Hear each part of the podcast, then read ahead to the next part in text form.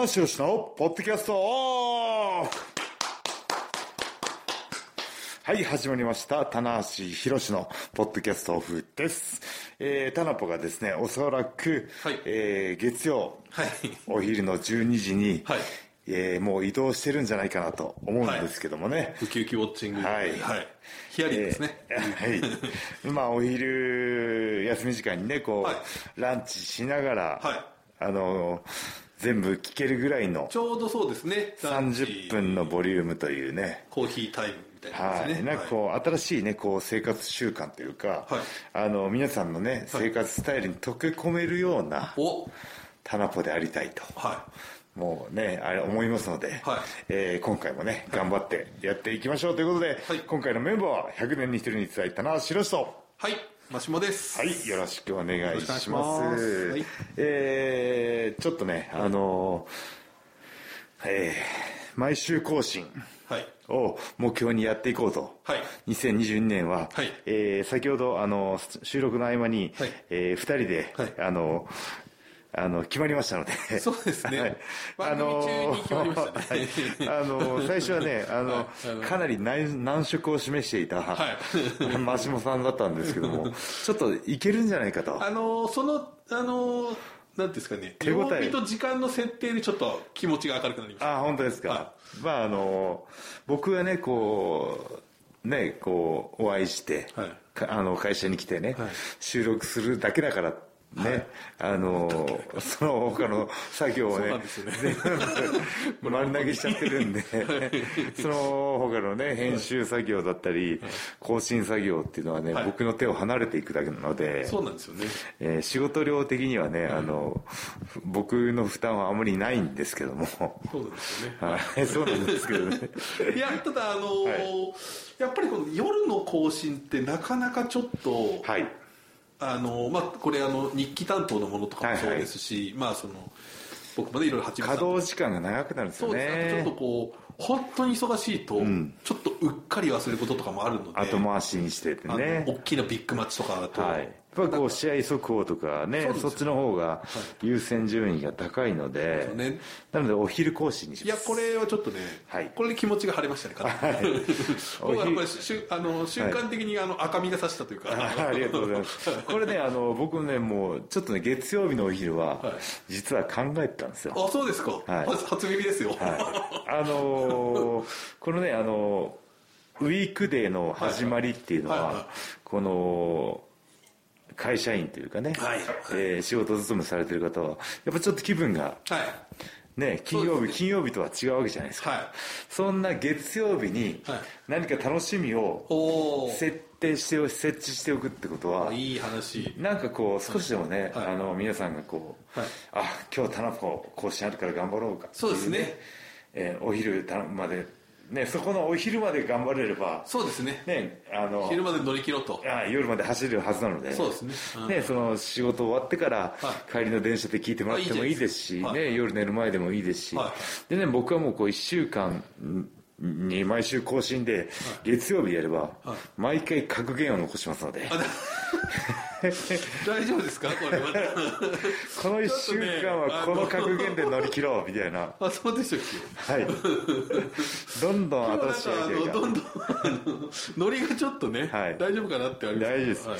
最初やっぱりこうね、あの、大きく振らないと。ぶ。ちかましていかないと。そう、はい。最初からまあ、こじんまりいくよりは、はもうその、大きくねそう目標も高く、はね、いろいろやりたいっていうね、こう、はい。聞いてる方に希望を持てるような、そうですねええもうむしろ希望ですから、おむしろ光と存在が。はい。はい。というわけなんでね、はい。えー時間がね、あの、前回やってみて、30分以上に短いと。早かったですね。であの最後のこう10分ぐらいあの2人とも時計を見てるという。やばいやばいと。母さんあと大丈夫ですか？みたいな。まとめ方がちょっとざっくりしてますよみたいな、はい。これはまあ、あの、もう何回かいれば、はい。お互いこう、30分で、体感がね。体感でね、はい。あ、そろそろもう、こそうですね。の、ね、会のメインテーマに入って、ね。はい。ガーッと盛り上げて、はい。最後に告知を、みたいな流れができると思うので、はい。という。ね、やっていきたいんですけどもえー前回はですね、あのーまあ、ざっくり、えードーム、はい。そして大サナダ、が決まりましたよみたいなところだったので,、はいねはい。えー今回はですねあのより深くお。ドーム初日をはい。テーマに掘り下げていきたいなと思うんですけども。来ました。はい。これはねいやー4日ですけども。4日、はい。ねあのーもうね1週間以上前になるので、えー皆さんはで記憶からもねやっぱりこうどんどん薄れていく前に一回復習しておきたいなと、ね、思うんですけども。これはもうねビッグマッチが 3, つ三つ続きましたから、はい。ちょっとね皆さんもこうなんていうんですかね記憶がどんどん、あの更新されていくと思うんで。確かに、はい。はい。初日はランランボーがあって一番最初の第ゼロ試合ですかね。ランボーがあってね、でまあピックアップすると、えー僕は個人的にやっぱこう、えー、柴田選手の、えー試合。と、えーあとは、えーメインイベントですかね。ああ。うん。そうですよね。のあたりがちょっとピックアップして喋りたいなと。と語っていきたいところですかまあ C 的には。まあやっぱりちょっとねジュニアもありますし、はい。まあちょっと最初ね伺いたいのはオープニングではい。燃える闘魂がああ猪木さんね。ボンバイアが勝ってはい。あれ嬉しかったですねやっぱりちょっと。そうですね。まあそれを言ったらランボーにそうですね。まず藤波さん出ていただいて。あのちょっとここ2年ほどランボーって、はい。はい。いわゆるこう身内というか、はい。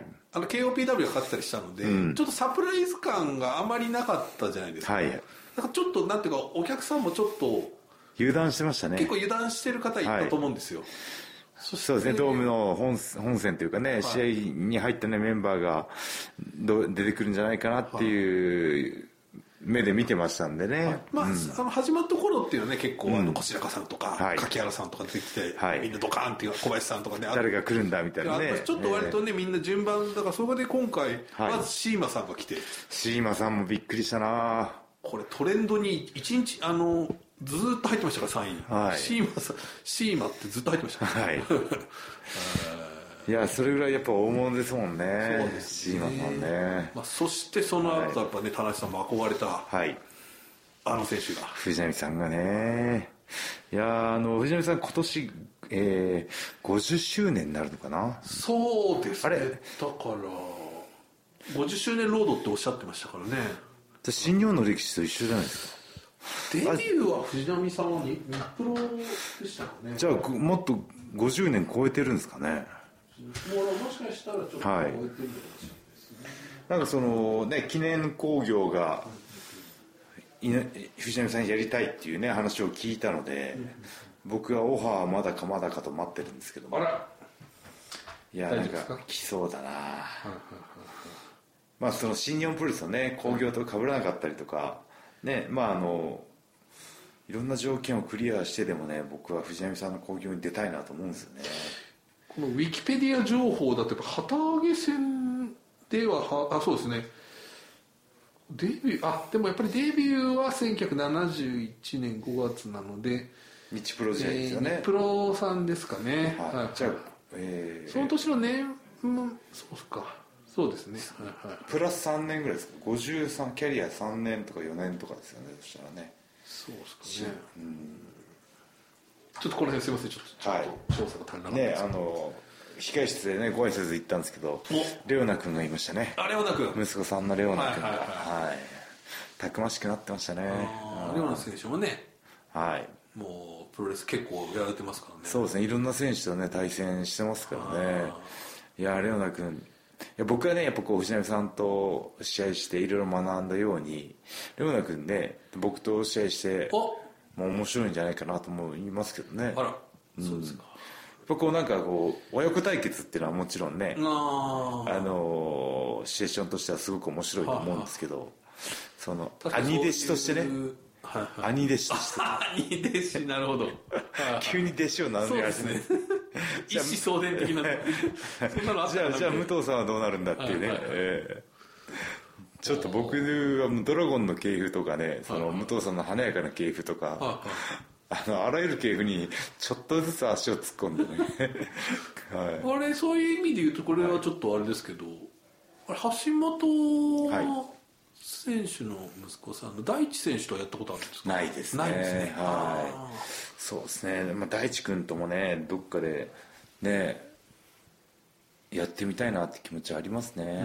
はい、まあ、橋本さんね僕あの岐阜の大先輩なので。そっちも系譜ですよこれ一つ。そうなんですよ、岐阜出身のレスラーで。岐阜の系譜をちょっと。で僕プロレス好きになるわけじゃないですか高校の時ハマって、まあ橋本さん岐阜出身っていうのは知ってたんですけど、地元出身であのー新日本プロトップでで当時ねベルトの記録10 9回か、長瀬さんが10回だから。GP を巻いてね。ね。っていうねのが岐阜出身だっていうだけでむちゃくちゃ誇らしかった。まあそうですよね。はい。あの時の橋本真也っていうのはもうね。爆殺シューターか。は無類の強さでしたよね、はい。いとんでもないなんかレガースもつけずに、はいはい。あんな人を蹴っていいのかって 僕は思ってましたからね。はい、だから UWF とかも出てるんですよ。前世になってて、はい。はいはいみんな蹴りをつける選手はレガースつけるんですよ。まあ、自分の足を守るっていうのもあるんですけど、それなのにねこう僕みたいな網上げのブーツで人バンバン蹴るんですよ。であの当時「週刊プロレス」とかにも載ってたんですけど蹴られた選手が胸板とか背中とか橋本さんのブーツの紐の跡が残ってるんですよ。あとんでもないですね。すごい破壊王。破壊王。そういうまあ破壊王ですから常識まで破壊したというね。はい。なるほど。いや橋本の話はいいんですよ。橋本さん橋本さんすみません、はい。まあまあ乱暴でね。乱暴でね。いや僕なんかあのファレ選手をあのこうドラゴンスクレーした時も興奮しましたね。ああねいやまあ今年だから2022年はどっかで藤波選手とね、またもう一回こう絡みたいなと思いますね。ちょっとね、まあ、あのまだレジェンドをあの大張社長もねレジェンドを今年は上げるというふうにおっしゃってますから、あそうですか。ちょっといろんな形でねまだこの先ちょっと分かんないですけど、まあコンセプトとしてね、あとその、えー今回ねあの1月のシリーズが新春黄金シリーズって、はいはいはいはい。あの旧タイトルというか、はえーなってるのも、これ何かのは伏線かもしれないですよおね、ちょっとこのねレトロチックというか、うん。はいこうなんかこう新日本出身の、はいはい。えー功労者、はいはい。ね OB はをこうでこう集まってくる匂わせというかね、映画で映画でいうとこの、もうその工業名に伏線が 入ってるのかもしれないしね。ね、うん。いやちょっと、はい。まあ、そういう意味ではねランボー非常に盛り上がりましたけども、はいまあ、その他やっぱり今田中さんおっしゃった、はい。っていう意味ではやっぱりこのまあもう今ね盟友というか、はい。言ってもいいと思いますけど、あの方が。柴選手ね。ついに。いやーちょっと想像のね、はい。さらに上をはい。行きましたね、あの、はいはい。あの人あの方は。まずその相手がね。はい。うん愛弟子でしたね。これは田中さんっていうちょっと情報入ってたんですけどこれ実はもしかして。は僕はねうっすら聞いてました、あなやっぱり？ね実は。はい。うん成田帰ってくるっていう話を聞いたんで、ああなるほどな。そこ絶妙だなと思って。ね、はいはいはい。うん。あのーただねそのキャッチルールというかあのー両日本武道館でザックとやったようなその頭部への打撃なしとかねそういったルールで進んでいくのかなっていうのはあったんですけどなんかそこもね柴田さん考えたんじゃないかな。うん、まあそうやってやっぱこうファンの方はねそれだったらまあちょっと柴田選手のコンディションまだちょっとどれぐらいか分かんないけどできるんじゃないかなっていうところの安心感をねあのー与えておきながらドームでもう本人が試合直前に普通のルールでやろうぜって言ったら 誰も止められないじゃないですか。そこでおおドラゴンストップ。ドラゴンストップ、はい。あの、大ゼロ試合に、ランボーに出た藤井さんが出てきて、ドラゴンストップかけるわけにもないかないんで、やめろ。はい我々から試合をしてるんじゃない。って、待ってください。はい。っていうね、あれドラゴンストップの話になるんですけど、あドラゴンストップ。はい。あれあの、我々は殺し合いをしてるんじゃない、はい。分かってくださいって言ったんですよね。はいはい。まああのゆりおが超特急さんがゆりおがさんが得意ですよゆりおが超特急さんが翻訳したんですけど、はい、それを言うまで 何言ってるのか分からなかったですね「え分かってくださいが分か分かってくださいが分からない。分かってくださいの内容が分かんないっていう。いやいや尊敬してますから、ええそうですね。ねはい。いやまあ柴田さんなんですけど、ね、いやーよかったな4年っすよ。そのまあそのコーチね LL 道場のコーチという形であレスラー以外にね生活の中でやりがいを見つけてきたっていうねえーのは柴田さんにとって本当にあの良かったなと思うんですけどそれでもねやっぱこうレスラーとしての復帰を諦めずにね、若い選手と切磋琢磨してね道場で一緒に練習して、まあ、その最終的にねあのドクターの OK が出るまでに回復してっていうのは、奇跡っすね。コンディションもねもうバリバリというか、あの一回ねそのプレミアムでやらせていただいた時も、はいちょっとその自信はねありげなことはおっしゃってたんですけども、コンディション的にもね。そうですね。やっぱ実際見てもやっぱりこれはっていうのはありましたし、試合自体はどういうふうにご覧になりました？えーやっぱスタミナがね練習量がしっかりしてるのでスタミナあるなっていうのとあの柴田さんのその魅力ね強い打撃であったりとか危なっかしさだったりとかっていうところは消えてねえなっていう。そうですね。はい。雰囲気。まあ雰囲気は尖ってるのであの空気感はねやっぱ柴田選手にしか出せないし。うん。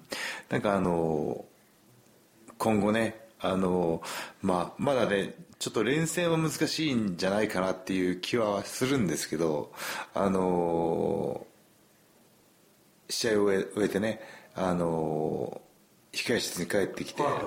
僕あのドレッシングルームというかね、はい。そのバックステージの荷物を置いてるとこがは近かったんですよ、はい。僕を置いて2個ぐらい空いて柴田さんだったんで、であのどうすか、体。みたいな、ね、大丈夫大丈夫でした？っつったら、すっごいケロッとしてて、ああ大丈夫大丈夫でした？みたいな、はい、やっぱこう自信持った状態でそうですね。だからこう見切らしいんじゃないんだなっていうのを感じたんでねまあ、ほん本人的に俺は大丈夫なんだっていうのはね、やっぱりそこのすり合わせの部分がちょっとはいっていうのは、やっぱそのファンの方がね心配してるように僕ら同業者であってもあの本人の体調まではこうねコンディションから推し量ることはできるんですけども、はいはいはい。その分かんないところの方が多いので、柴田さんのね口から「大丈夫。OKOK」っていうのを聞いたのは嬉しかったですね、これねあとその成田選手がね、はい。ちょっと久々の日本でしたけど、なんかちょっとこうまあ少しもうちょっと師匠とではい。師弟関係なんで、はい。ちょっとこうなんていうんですかちょっと言い方あれですけど少しこう成田さんのいいところもねこうこう、なんて引き出すのかなと思ってたけど結構はい。厳しい試合というか、うん叩き潰すまではいかなかったけども、そうですね。あれあの姿勢が柴田さんもすごいなっていう思いましたね、うん。あれがね、あの、棚橋対成田だったら、まあ、はい。とかね、はいはい。まだ全然違うテイク違うでしょうね。うん。おお、成田、成長したなっていうところをね、はい。なんかそこはね、柴田選手は、こう、自分で勝ち取らせるというか、はいはいはいはいてめえの力でやってみろ、この野郎みたいな猪木イズムは感じますよね。そうですね。そういう試合でしたね。だからそこは結構見てて、あきびなんかそういう部分でもそのなんかまあもう本当にもうほ本来の柴田勝頼というか、なんかその欠場前と、ね、なんかそのブレなさは、勝つ、柴田さんでしたね。これはやっぱすごい怖い怖いやばい。柴田さんのそうですね。語りすぎてる気がするけど。じゃあいやでも 成田も成田も良かったですよね。いやーよかったですね、はい。もうなんかそのまあこれからね成田もどんどん色ついていくと思うんですけどなんかね柴田イズムを全身に浴びて育ってんなっていう気がしましたね。こっからだからもう一化けあるかないありますね。あとね何よりもねんレンはねはいレンはレンは。美女がいいね。ビジュがいい。ビジュアが ビジュアルがね。あれはもうちょっと奇跡だよね本当に。背もねあのまあ伸びてるんですよ。181で入門してきたのかな。引き続きね。で今184か5ぐらいってそんなことってあります？ちょっとあの成田のもうねあのいろいろ、まあ、あの期待した部分はある期待したい部分はあるんですけども、ちょっと時間がねそうですね。タナポのもう残り10分ですよ。はい。これはじゃああのあのアベリングアナが20残り minutes pass って言ってるところですね。はい。まあやっぱりちょっと伺いたいというかね高橋さん自身もちょっとやっぱりご興味はまあメインはい。IWGP 世界ヘビー。はい。これはそのまあベルト問題云々とかもありましたけど、やっぱり試合はやっぱりとんでもない試合になったというか。そうですね。やっぱ高木さんまあもう岡田さんもすごいですけど、まあ、高木さんもすごかったし。いやーちょっとねあれはね見てる新日本のレスラーのはいはい心をはいはい。折る試合でしたね。心を折る、はい。おというのは？あのーあの二人の、はい。まあその1年間ね、はい。高木選手が築き上げてきたはい。レスリングのスタイルというか、アベレージの高さ、はでそれを凌駕する岡田はい。の体力凄さ経験値みたいなところを見せつけられると、まああの二人を、のでまあそのいろんなところで超えないと この世界ヘビーには届かないんだよっていうところを全選手が見てる前で2人が体現したんですよ。あはい。これねはっきり言ってね自信なしですよ。あちょっと。はい。はいまあまあこの、まあ、一つは東京ドームメインの舞台っていう気持ちもありますけど、うんはい。この IWGP 世界ヘビーっていうのはそのまあいろいろ言われた中で高木選手がはい。どんどんグレードとクオリティを上げてきて、ん。まあ、そこにその4代目を持ったね岡田選手が来てっていうんですけど、まあなんかそういういろんな化学反応でまたこうグーッとまた押し上げたというか、はいこのブランディングをね、そうですね。でまああの高木選手がしっかりした戦いを残して岡田がねあのまあこの憎まれ役じゃないですけども、はいはい。本当ねあの昔話のはいはい。泣いた赤子にって話が僕この話が大好きなんで、はい。い、ろんなところで話を出すんですけど、あえてねそのあ IWGP の前のベルトを持ってくることによって、はい。高木選手が正しく見えるし、岡田がそのなぜ持ち出すんだっていうところで、ファンの思考を止めさせないというか、ちょっと心をかかき乱すというかね、うん。できで結局ねその IWGP 前のね、4代目にも敬意を払ってしっかり封印して、はい。はい。しっかりドームで腰に巻いたわけじゃないですか。いや。なんかみそぎじゃないですけどこれでねあの旧ベルトもね浮かばれたように、は気がするんですよね。これあの事前に岡田選手が言ってたのが、世界ヘビーのチャンピオンってみんな初心者じゃないですかと。言ってて、なるほど。確かに井渕選手、はい。オスプレイ選手高木選手って、はいえっと、IWGP を巻いてないんです、まあ、もちろんあの、はい。さんは巻いてますけど、はい。そこからスライドした形にはいはい。だからそんそういう意味で言うと田中さんや岡田選手が、まあ、ここ10年、まあ、ナイト戦もそうですけど、作ってきた、まあ、さっき言ってた IWGP とヘビーのブランディングを持ってた人がこう、移行させるっていうのができなかったっていうのがもしかしたら岡田選手はちょっと悔しさというか、なるほどね。まあでも今回それがなったわけですね。そうなんですよね。だからそのその IWGP の歴史がデザイン変わって名称変わったことによってブチッと切れたわけではなくて、ね。はいはい岡田がつないだっていう解釈でいいんじゃないですかね、本当に。歴史をね、うん、だから本当に今た田中さんおっしゃったように、はい。さっと巻いたじゃないですかすぐ、はい。あれはちょっとびっくりしました。躊躇なくね。はいうん。躊躇なく。はい、またあれが粋ですよね。かっこいいっすよね。でも、似合うんですよねベルトもね。ちょっと俺も巻いてみたいな。いやこれ実はね最初にベルトのデザインが発表された時に、これ田無似合うわってこれこれ似ね合うわっていうね、はい。一番ありましたから。ありましたね。あのヒーロー感のあるね。空いてますよと、はい。うんライライダー感のあるね。空いてますよというはい。うん。いやでもね本当にねあのーそのコロナ禍でなければこのベルトのね IWGP から IWGP 世界ヘビーへの移行っていうのはもっと俺すんなりいったと思うんですよ。うん。たらればの話ですけども、はい。でもそのタイミング的にねあのあの良くなかったんでしょうねでもそれでもこうね力ずくであのしっかりねあの前のベルトにみそぎしてねあの世界ヘビーにたどり着いた。